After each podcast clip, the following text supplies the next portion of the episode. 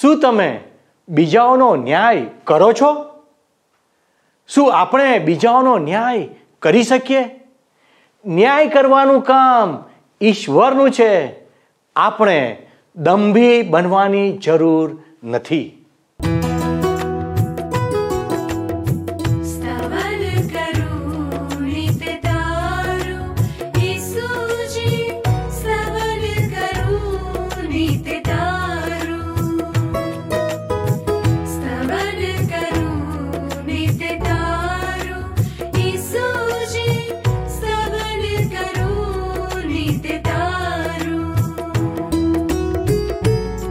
सवारे साध सुनि महिमा करु प्रभु तारो। महिमा करु प्रभु तारो।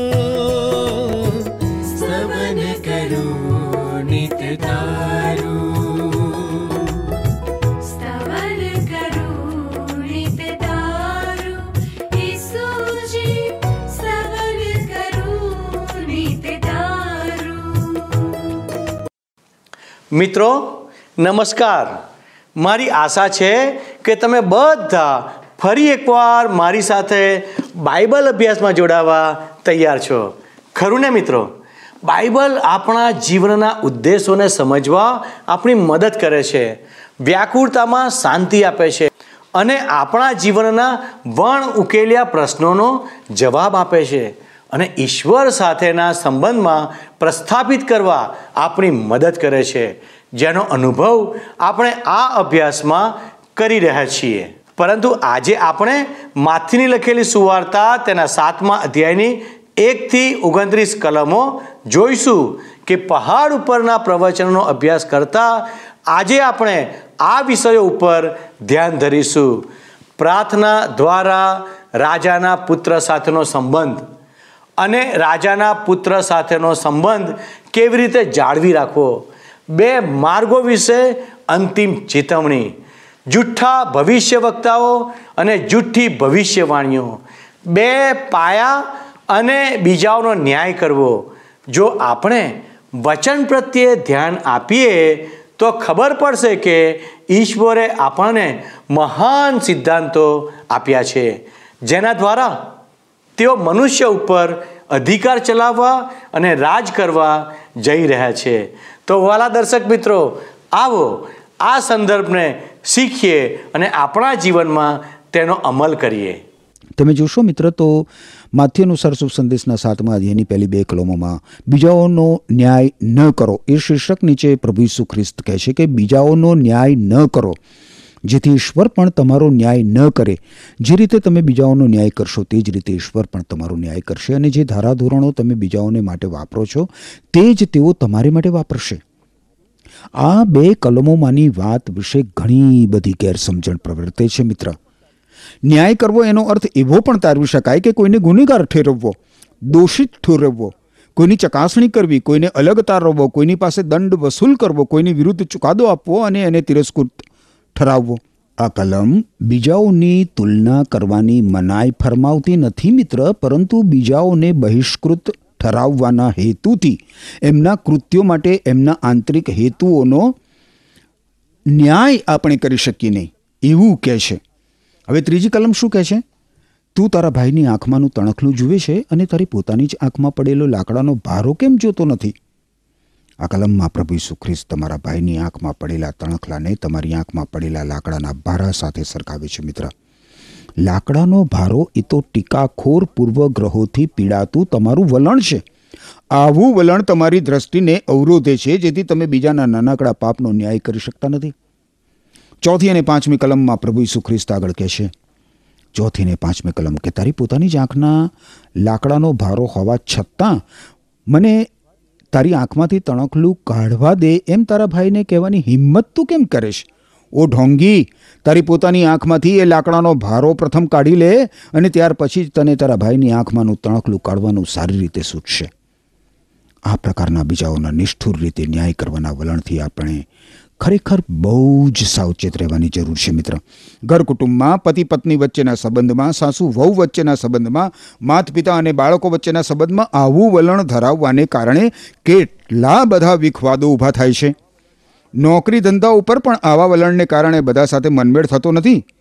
જો કે પ્રભુ ઈસુ ખ્રિસ્ત શીખવે છે કે બીજાઓનો ન્યાય કરવાની બાબતમાં આપણે નિષ્ઠુર ન્યાયની ખુરશી ઉપર આરૂઢ થવું ના જોઈએ, એમ છતાં પ્રભુ ઈસુ ખ્રિસ્ત આપણને કહે છે કે લોકોના કામો દ્વારા, લોકોના જીવનો દ્વારા આપણે લોકોને ઓળખી શકીશું. એટલે આપણે લોકોના ન્યાયાધીશ બનવાને બદલે લોકોને ઓળખનારા બનવાની જરૂર છે. છઠ્ઠી કલમ વાંચતા આપણે થોડી દ્વિધામાં મુકાતા હોય એવું લાગે છે. જુઓ છઠ્ઠી કલમ. આ કલમમાં પ્રભુ ઈસુ ખ્રિસ્ત જે કૂતરા અને ભૂંડની વાત કરે છે તે આપણે પારખવા જોઈએ, બરાબર? ને છઠ્ઠી કલમ શું કહે છે? પવિત્ર વસ્તુ કૂતરાની આગળ ન નાખો, તેઓ તો તમારા પર હુમલો કરશે, વળી તમારા મોતી ભૂંડની આગળ ન નાખો, તેઓ તો તેને પગ તળે કચરી નાખશે. આપણને દ્વિધા થાય છે. કૂતરા અને ભૂંડની વાત કરે છે પ્રભુ ખ્રિસ્ત. પણ આપણે એમને પારખવા જોઈએ. આ કોઈ ચાર પગોવાળા પ્રાણીની વાત નથી મિત્ર, પણ કૂતરા અને ભૂંડ એ તો દુષ્ટ માણસોને આપવામાં આવેલી ઉપમા છે. આપણે પવિત્ર વસ્તુ કૂતરા આગળ નાખી ના શકીએ કે મોતી ભૂંડ આગળ નાખી ના શકીએ? અને એટલે આપણે ન્યાય કરવો પડે પારખવું પડે. કૂતરા અને ભૂંડ જેવા માણસોને ઓળખવા પડે. ખરેખર ઓળખવા પડે મિત્ર. આગળ તમે જુઓ તો સ્પષ્ટપણે સાતમી અને આઠમી કલમમાં માગો શોધો અને ખટખટાઓ એ શીર્ષક નીચે પ્રભુ ઈસુ ખ્રિસ્ત કહે છે કે માગો તો તમને મળશે. શોધો તો તમને જડશે અને ખટખટાઓ તો તમારે માટે ઉઘાડવામાં આવશે કારણ જે કોઈ માગે છે તેને મળે છે, શોધે છે તેને જડે છે અને ખટખટાવે છે તેને માટે ઉઘાડવામાં આવશે. આ દુનિયાના ધારાધોરણોથી રંગાયેલા માણસો સાથે કેવો વ્યવહાર કરવો એ ઈશ્વરના બાળકનો ઈશ્વર પરાયણ વ્યક્તિનો સૌથી મોટો કોયડો છે મિત્ર. દરરોજ આપણે તવંગર અને ગરીબ, સજ્જન અને દુર્જન, સાચા અને ખોટા માર્ગે ચાલતા લોકો સાથે કામ પાર પાડવું પડે છે. કેટલાક લોકોને આપણી મૈત્રી અને આપણી મદદની જરૂર હોય છે અને આપણને પણ એમની મૈત્રીની અને મદદની જરૂર હોય છે. એવા લોકો આપણા હૃદયની નિકટ રહે એ બહુ જરૂરી છે. પણ બીજા પ્રકારના લોકો જે ભ્રષ્ટ હોય છે, એ આપણું અહિત કરી શકે છે ને એટલે એવા લોકોથી દૂર રહેવું આપણા માટે હિતાવહ છે. પણ આપણે લોકોને પારખવા શી રીતે આ પ્રશ્નના ઉત્તરમાં માગો, શોધો અને ખટખટાઓ સમાવેલા છે મિત્ર. આ કલમો બીજી પરિસ્થિતિઓને પણ લાગુ પડે છે. હવે સાતમી અને આઠમી કલમમાં પ્રભુ ઈસુ ખ્રિસ્ત આપણને એમ પણ કહે છે કે આપણે પ્રાર્થના કરતાં હારી જવું ના જોઈએ. અડધા પડધા મનથી પ્રાર્થનાઓ કરીને કેટલાક લોકો પ્રાર્થના કરવાનું બંધ કરી દે છે. અને એમ માની લે છે કે ઈશ્વર જવાબ નહીં આપે. પણ ઈશ્વર આપણી પાસેથી વિશ્વાસ માગી લે છે મિત્ર.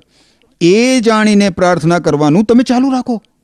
ઈસુ ખ્રિસ્ત આ કલમમાં આપણને ખાતરી આપે છે કે ઈશ્વર પિતા જરૂર ઉત્તર આપશે, જરૂર ઉત્તર આપશે.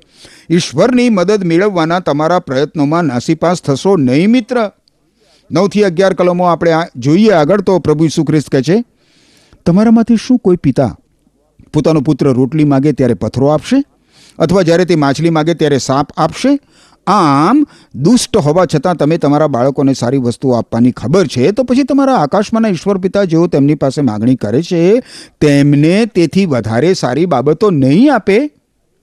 પ્રભુ ઈસુ ખ્રિસ્તે આપેલા ઉદાહરણમાં એક બાળક પોતાના પિતા પાસે રોટલી અને માછલી માગે છે. સારી અને આવશ્યક બાબતો. પણ જો આ બાળકે પોતાના પિતા પાસે ઝેરી સર્પ માગ્યો હોત તો શું? શું એના પ્રેમાળ પિતાએ એની વિનંતીને માન આપ્યું હોત, મિત્ર? કેટલીક વખત ઈશ્વર જાણે છે કે આપણે એમની પાસે ઝેરી સર્પની માગણી કરીએ છીએ અને એટલે ઈશ્વર આપણી એવી અમુક માગણીઓને માન આપતા નથી. ભલે પછી આપણે એ માટે પ્રાર્થનાઓ કર્યા જ કરીએ, કર્યા જ કરીએ, કર્યા જ કરીએ.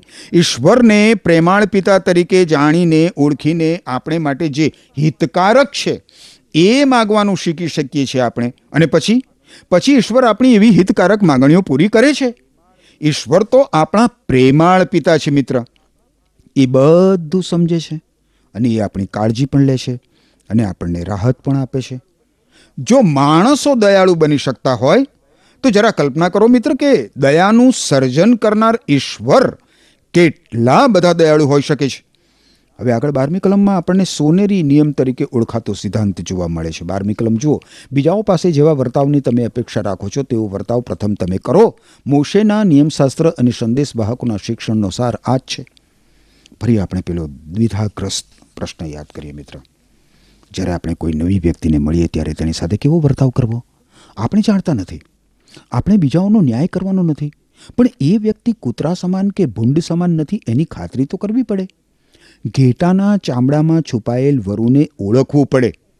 તો પછી હવે શું કરવું? આ પ્રશ્નના ઉત્તર માટે ઈશ્વરને પ્રાર્થના કરો. બીજાઓ પાસે જેવા વર્તાવની તમે અપેક્ષા રાખો છો, તેવો વર્તાવ પ્રથમ તમે કરો એમની સાથે. આ સિદ્ધાંત ઉપર તમારે કાર્ય કરવું જોઈએ મિત્ર.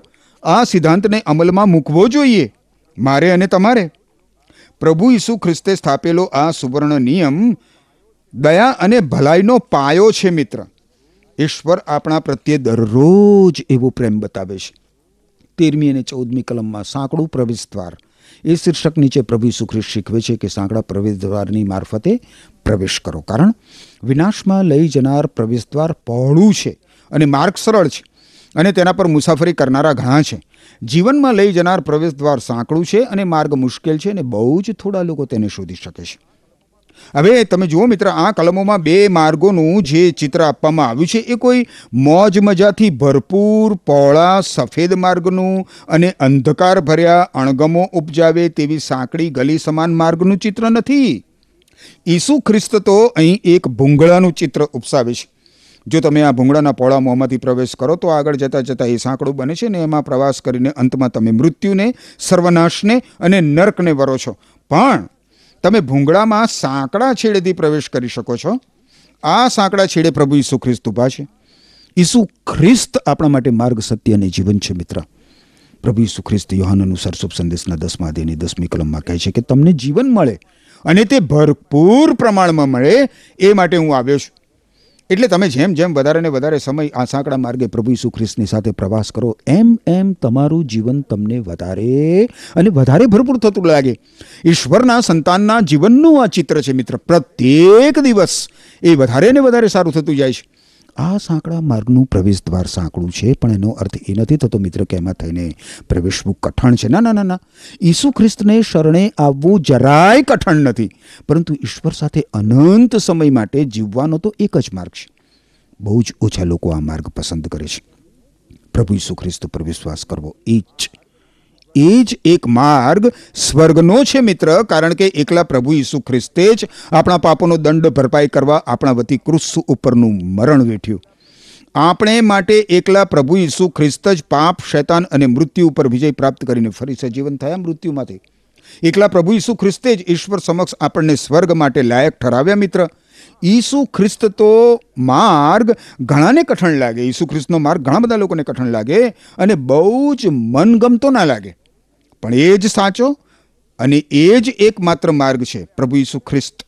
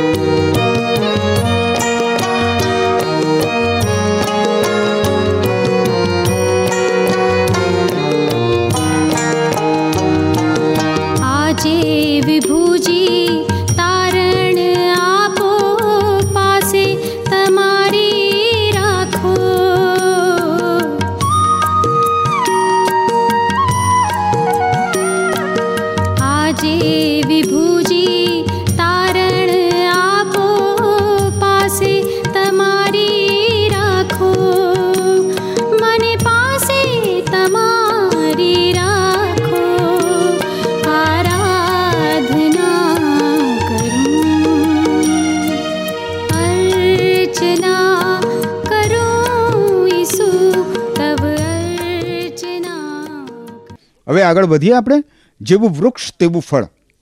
એ શીર્ષક નીચે પંદર અને સોળ કલમમાં પ્રભુ ઈસુ ખ્રિસ્ત કહે છે કે જુઠ્ઠા સંદેશ વાહકોથી સાવધ રહો. ઉપરથી તો તેઓ ઘેટા જેવો દેખાવ કરીને આવે છે, પણ અંદરથી તેઓ ફાડી ખાનાર વરુના જેવા છે. તેઓના વર્તન પરથી તમે તેમને ઓળખી શકશો. કાંટાના વૃક્ષને દ્રાક્ષ લાગતી નથી અને થોર પર અંજીર પાકતા નથી. હવે આપણે જાણીએ છીએ એ રીતે મિત્ર ઇઝરાયેલી લોકોને જુઠ્ઠા સંદેશ વાહકોથી સાબદ્ધ કરવામાં આવ્યા હતા. પ્રભુ ઈસુ ખ્રિસ્તને માર્ગે ચાલનાર જનસમૂહને જુઠ્ઠા શિક્ષકોથી હવે સાબત કરવામાં આવે છે. બંને, એટલે કે જુઠ્ઠા સંદેશવાહકો અને જુઠ્ઠા શિક્ષકો ઘેટાના રૂપમાં પ્રસ્તુત થાય છે. આપણે એવા ધર્મના જુઠ્ઠા શિક્ષકોને એમના ફળોથી, એમના કાર્યોથી પારખવાની જરૂર હોય છે મિત્ર. એમના જીવનો એમની સચ્ચાઈ કે એમના જુઠાણાને સાબિત કરી આપશે. સત્તરથી વીસ કલમોમાં પ્રભુ ઈસુ ખ્રિસ્ત કહે છે કે તેઓના વર્તન પરથી તમે તેમને ઓળખી શકશો. કાંટાના વૃક્ષને દ્રાક્ષ લાગતી નથી અને થોર પર અંજીર પાકતા નથી. પૂર્ણ વિકસિત વૃક્ષ સારું ફળ આપે છે, પણ અલ્પ વિકસિત વૃક્ષ ખરાબ ફળ આપે છે. જે વિકસિત વૃક્ષ છે તે ખરાબ ફળ આપી શકે નહીં અને અલ્પ વિકસિત વૃક્ષ સારું ફળ આપી શકે નહીં. જે કોઈ વૃક્ષ સારું ફળ આપી શકતું નથી તેને કાપી નાખવામાં આવે છે અને અગ્નિમાં બાળી નાખવામાં આવે છે. આમ, તમે જુઠ્ઠા સંદેશવાહકોને તેમના વર્તન પરથી ઓળખી શકશો. હવે જૂના સમયમાં, એટલે કે જૂના કરારના સમયમાં જુઠ્ઠા સંદેશવાહકો રાજાને અને પ્રજાને જે સાંભળવું ગમતું હતું એ જ ઈશ્વરના સંદેશા તરીકે કહેતા હતા. ઘણા બધા એવા જૂઠા સંદેશવાહકો હતા એ સમયે. ઈસુ ખ્રિસ્ત આવા પાખંડી ધર્મ પંડિતો સામે આપણને સાવધ કરતા કહે છે કે આપણે એમનાથી સાવધ રહેવાની જરૂર છે, ચેતતા રહેવાની જરૂર છે, કારણ કે જો કે એવા ધર્મ પંડિતોના ઉપદેશો તો ધાર્મિક લાગે. પણ એમના હેતુઓ તો પૈસા, કીર્તિ અને સત્તા પ્રાપ્ત કરવાના હોય છે. આવા લોકો પ્રભુ ઈસુ ખ્રિસ્તને બદલે પોતાને માન મહિમા મળે એવો વર્તાવ કરતા હોય છે. ધર્મના સારા અને સાચા શિક્ષકોના જીવનો નૈતિક રીતે ઉત્તમ હોય છે અને તેમના આચરણ પવિત્ર અને શુદ્ધ હોય છે મિત્ર. બાઇબલમાંના ઈશ્વરના વચનોના ધોરણ પ્રમાણે એમનું જીવન હોય છે. આપણા માટે એટલે જ મિત્ર, ઉત્તમમાં ઉત્તમ પાઠ્યપુસ્તક બાઇબલ છે અને ઉત્તમમાં ઉત્તમ શિક્ષક પવિત્ર આત્મા છે. જે માણસ દરરોજ બાઇબલ વાંચે છે, એમાંના ઈશ્વરના વચનોનો અભ્યાસ કરે છે અને ઈશ્વરના વચન પર મનન કરે છે, એ ભાગ્યે જ ઠોકર ખાય. હવે એકવીસમી કલમ જુઓ, દંભીઓ દૂર જાવ એ શીર્ષક નીચે પ્રભુ ઈસુ ખ્રિસ્ત કહે છે કે જે કોઈ મને પ્રભુ પ્રભુ કહીને પોકારે છે. એ દરેક આકાશના રાજમાં પ્રવેશ કરશે એવું નથી. પણ જે કોઈ મારા આકાશમાંના ઈશ્વર પિતાની ઈચ્છાને અનુસરે છે તેવો જ પ્રવેશ કરશે. હવે બારમી કલમમાં તમને યાદ છે ને, પ્રભુ ઈસુ ખ્રિસ્તે જે સુવર્ણ નિયમ આપ્યો હતો એ? બીજાઓ પાસે જેવા વર્તાવની તમે અપેક્ષા રાખો છો, તેવો વર્તાવ પ્રથમ તમે કરો. એ સુવર્ણ નિયમ. હવે આ સુવર્ણ નિયમને કંઠસ્થ કરીને આ નિયમ પ્રમાણે જીવન જીવવાની બાંગો પોકારતા આપણે ફરતા ફરીએ એ સહેલું છે મિત્ર. પરંતુ જો આપણે આકાશમાંના આપણા ઈશ્વર પિતાની ઈચ્છાને અનુસરતા ના હોઈએ, તો પ્રભુ ઈસુ ખ્રિસ્તના પેલા સુવર્ણ નિયમને આપણા જીવન પૂરતો તો નિરર્થક આપણે બનાવી દઈએ. બિલકુલ નિરર્થક બનાવી દઈએ. આકાશમાંના આપણા ઈશ્વર પિતાની ઈચ્છાને આપણે અનુસરીએ, એ જ આપણો ધર્મ હોવો જોઈએ. આકાશમાંના આપણા ઈશ્વર પિતાની ઈચ્છા એ છે, મિત્ર, કે તમે પ્રભુ ઈસુ ખ્રિસ્તને શરણે આવો. તમને મુક્તિદાતાની જરૂર છે, એ હકીકત તમે સમજો અને એનો સ્વીકાર કરો. અને એ પછી તમારા દુષ્કર્મોના બંધનમાંથી મુક્ત થવા પ્રભુ ઈસુ ખ્રિસ્ત પાસે તમે આવો. તમારા પાપ ઈસુ ખ્રિસ્ત સમક્ષ પશ્ચાતાપ સહિત કબૂલ કરો અને તમારું હૃદય અને જીવન પ્રભુ ઈસુ ખ્રિસ્તને અર્પી દો. આગળ બાવીસ અને ત્રેવીસમી કલમમાં પ્રભુ ઈસુ ખ્રિસ્ત શું કહે છે? એ તમે જુઓ. માથ્ય અનુસાર શુભ સંદેશ સાતમો અધ્યાય બાવીસ અને ત્રેવીસ કલમ અહીં બાવીસમી કલમમાં આપણે જોઈએ છીએ તો લખ્યું છે કે તે દિવસે ઘણા મને કહેશે, પ્રભુ પ્રભુ, તમારા નામે તો અમે ઈશ્વરનો સંદેશો પ્રગટ કર્યો હતો. ઘણા અશુદ્ધ આત્માઓને કાઢી મૂક્યા હતા અને ઘણા ચમત્કારો કર્યા હતા. ત્યારે હું તેમને જવાબ આપીશ, મેં તમને કદી જ ઓળખ્યા નથી. ઓ દુષ્ટ કૃત્ય કરનારાઓ, મારાથી દૂર જાઓ. હવે મિત્ર, એ તો દેખીતું જ છે. કે આ કલમો આજે પ્રભુ ઈસુ ખ્રિસ્ત પર વિશ્વાસ કરનાર વ્યક્તિઓને લાગુ નથી પડતી. જીવતો કે મૃત્યુ પામેલો દરેક વિશ્વાસી ઈસુ ખ્રિસ્ત સાથે આકાશમાં ઉંચકાઈ જશે. ઈસુ ખ્રિસ્તને શરણે આવેલા એક પણ વિશ્વાસીએ પ્રભુ ઈસુ ખ્રિસ્તના મુખેથી કંઈ એવા શબ્દ સાંભળવા નહીં પડે કે મારાથી તમે દૂર જાઓ. આ કલમો તો મિત્ર મહા આપત્તિના સમયગાળાને લાગુ પડે છે. એ સમયગાળા દરમિયાન પ્રભુ ઈસુ ખ્રિસ્તનું ગિરી પ્રવચન બચી ગયેલાઓ માટે વિશિષ્ટ અર્થ ધરાવતું હશે. જો કે આ બાવીસ અને ત્રેવીસ કલમોમાં પ્રભુ ઈસુ ખ્રિસ્તના દરેક અનુયાયી માટે ભારોભાર ચેતવણી તો સમાયેલી જ છે. હા, ચોવીસ અને પચીસ કલમમાં શું કહે છે પ્રભુ ઈસુ ખ્રિસ્ત સ્થિર પાયો, એ શીર્ષક નીચે પ્રભુ ઈસુ ખ્રિસ્ત કહે છે કે જે કોઈ મારા આ શબ્દો સાંભળીને તેને પાળે છે, તેને એક સમજુ માણસ, જેણે પોતાનું ઘર ખડક પર બાંધ્યું, તેની સાથે સરખાવી શકાય. પુષ્કળ વરસાદ વરસ્યો નદીઓમાં પૂર આવ્યા અને તે ઘર પર જોરશોરથી પવન ફૂંકાયો, પણ તે પડી ગયું નહીં, કારણ કે તેનો પાયો ખડક પર હતો. વાલા મિત્ર, જો તમે પ્રભુ ઈસુ શરણે આવ્યા છો, જો તમે પ્રભુ ઈસુ ખ્રિસ્ત પર વિશ્વાસ કર્યો છે, અને જો તમે પ્રભુ ઈસુ ખ્રિસ્તને અપનાવ્યા છે, તો તમારો પાયો ઈસુ ખ્રિસ્ત છે. કરંથવાસીઓને લખેલા પહેલા પત્રના ત્રીજા અધ્યાયની અગિયારમી કલમ કહે છે કે પાયો તો ઈશ્વરે નાખ્યો છે અને એ પાયો તો ઈસુ ખ્રિસ્ત છે. આગળ શું કહે છે પ્રભુ ઈસુ ખ્રિસ્ત? જુઓ, છવ્વીસ અને સત્યાવીસમી કલમમાં, પણ જે કોઈ મારા આ શબ્દો સાંભળીને તેને પાડતો નથી, તેને એક મૂર્ખ માણસ, જેણે પોતાનું ઘર રેતી પર બાંધ્યું, તેની સાથે સરખાવી શકાય. પુષ્કળ વરસાદ વરસ્યો, નદીઓમાં પૂર આવ્યા અને તે ઘર પર જોરશોરથી પવન ફૂંકાયો અને તે પડી ગયું. આ પતન કેવું ભયંકર હતું. આ કલમોમાં પ્રભુ ઈસુ ખ્રિસ્ત જે રેતીની વાત કરે છે, એ રેતી કઈ છે? એ તો માનવીય ભલાઈ અને માનવીય પ્રયત્નો છે, જે રેતી સમાન છે. માનવીના સત્કર્મો, માનવીના પુણ્યકર્મો, ધર્મદાન, દેહકષ્ટ બધું જ રેતી સમાન છે, મિત્ર. હકીકતમાં તો માણસના દેહની એ જૂની પુરાણી ખામી છે. મારા મિત્ર, દેહ જે આપે છે, એનાથી કંઈક વિશેષની તમને જરૂર છે. મોટાભાગના માણસો નબળા અને હાલમ ડોલમ થતા પાયા પર બાંધકામ કરવાનું પસંદ કરતા નથી, પરંતુ દુઃખની વાત એ છે, મિત્ર કે એમના જીવનના હેતુ વિશે તેઓ ગંભીરતાપૂર્વક વિચારતા નથી અને આખરે પત્તાના મહેલની જેમ એમનું જીવન એક મૂર્ખના જીવન તરીકે પડી ભાંગે છે. ઘણા બધા લોકોના જીવનો જક્કી વલણ ધરાવતા હોવાને કારણે નહીં પણ વિચાર કરવાના અભાવે વિનાશ તરફ ધકેલાતા હોય છે. હવે આપણે છેલ્લી બે કલમો જોઈએ. ઈસુનો અધિકાર એ શીર્ષક નીચે માથી અનુસાર શુભ સંદેશના સાતમા અધ્યાયની અઠ્યાવીસ અને ઓગણત્રીસ કલમોમાં લખવામાં આવ્યું છે કે ઈસુ ખ્રિસ્તે આ બાબતો જણાવીને પોતાનું પ્રવચન સમાપ્ત કર્યું. તેમણે જે શિક્ષણ આપ્યું હતું તેથી લોકો આશ્ચર્યચકિત થઈ ગયા. કારણ નિયમશાસ્ત્રના શિક્ષકોની જેમ નહીં, પણ પૂરા અધિકારથી તેમણે શિક્ષણ આપ્યું. આ પ્રભુ ઈસુ ખ્રિસ્ત આ પ્રકારના શિક્ષક હતા મિત્ર. ઈસુ ખ્રિસ્ત અધિકારથી શિક્ષણ આપતા હતા. એમણે વાંચેલા કોઈ પુસ્તકમાંથી તેઓ ઉપદેશ આપતા હતા એવું નહોતું? અરે, માણસ પાસે તો ઈશ્વરના વચનો વગર કહેવાનું કશું હોતું જ નથી. બાઇબલ ઈશ્વરનું વચન છે એવું માન્યા વગર એમાંથી કશું કહી શકાય પણ નહીં, મિત્ર. પણ તમે જુઓ, લખ્યું છે ઈસુ ખ્રિસ્ત તો સાચા અધિકારથી ઉપદેશ આપતા હતા. ઈસુ ખ્રિસ્ત પોતાના અધિકારથી.